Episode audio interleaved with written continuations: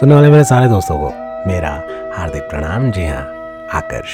एक बार फिर से मुखातिब हूँ आप सबसे कुछ अपने दिल की, कुछ आपके दिल की कहने के लिए, सुनने के लिए। दोस्तों, आज शायद हम लोग पैसों से बहुत अमीर हो चुके हैं, लेकिन कहीं ना कहीं हम कई मायनों में आज भी गरीब हैं। मसलन, रिश्तों में, भावनाओं में, संवेदनाओं में। आज हो सकता है कि पैसे की ताकत आपको सब कुछ दिला सकती हो। पर यकीन मानिए, वक्त पड़ने पर यही पैसा आपको कई मायनों में अपाहिज भी बना देता है।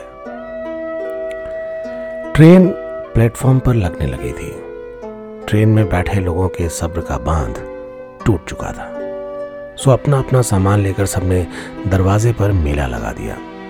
वो सीटें जिनको पाने के लिए एक दिन पहले तक लोग एक दूसरे से लड़ रहे थे, आज वही सीट्स खाली पड़ी थी। इस कदर कि कोई उसे पलट के एक नज़र देख भी नहीं रहा था।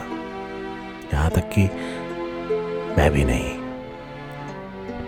चार साल बाद रक्षाबंधन पर दीदी के यहाँ जा रहा था। दोनों बच्चियों के लिए चॉकलेट से बैग भरा हुआ था। दीदी के लिए साड़ी, मिठाई और एक झुमका भी था। जीजू के लिए कपड़े थे, यानी सबके लिए बहुत कुछ था। घर पहुँचा तो नेहा और सृष्टि दोनों तो खुशी से जैसे पागल हो चुके थे। बैग खुल चुका था और खाली भी हो चुका था। थोड़ी देर बाद जब मेरे आने का खुमार खत्म हुआ तो जीजू से प्रोजेक्ट वर्क के लिए नेहा ने कहा, जो उसे अगले दिन स्कूल में सबमिट करना था। जीजू ने अपने वॉलेट से 500 का नोट निकाल के नेहा के हाथ में थमा दिया। थोड़ी देर बाद एक बना बनाया प्रोजेक्ट नेहा के स्टडी टेबल पर रखा हुआ था। मैं? मैं एक मूक दर्शक बना ये सब देख रहा था। दोस्तों, गलती ना बच्चों की है, ना माँ बाप की।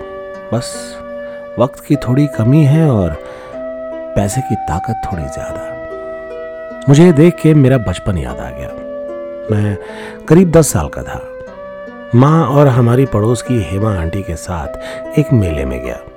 वहाँ घूमते घूमते मेरी नज़र एक दुकान पर रखे गणेश जी की मूर्ति पर पड़ी।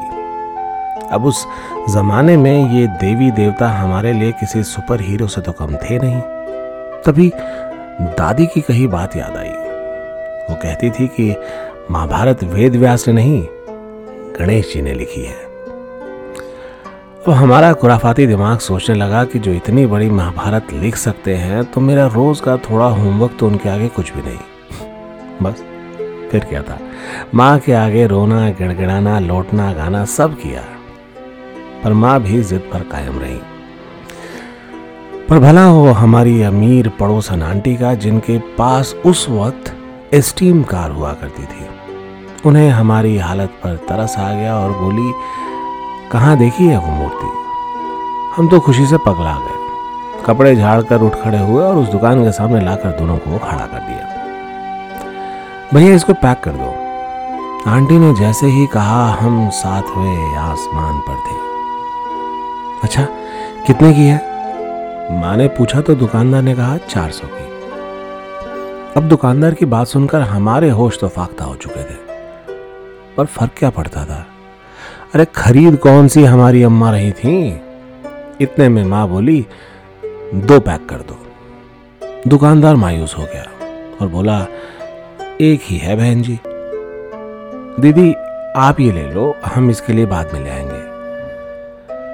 माँ ने कुर्बानी भी दी और हमारे सारे इरादों पर पानी भी फेर दिया। बस पूरे रास्ते चुपचाप आंसुओं के सैलाब को थामे हम घर पहुँचे और पापा के पेट से लिपट कर चिंगाड़ चिंगाड़ के रोने लगे। पापा ने चुप कराया और माँ माजरा पूछा सब कुछ जान लेने के बाद शॉर्ट्स के ऊपर उन्होंने एक टी शर्ट पहनी स्कूटर निकाला, हमें बैठने का इशारा किया और थोड़ी देर बाद हम एक दुकान में खड़े थे जहाँ कुछ अजीबो गरीब सामान हम ले रहे थे क्ले कलर्स कटर ब्रश और ये सब लेकर हम घर पहुँचे। पापा ने हमसे, हेमा आंटी के यहाँ से वो मूर्ति मंगवाई और देखते ही देखते पापा ने उस क्ले के ढेले से गणेश भगवान की हूबहू मूर्ति तैयार कर दी थी।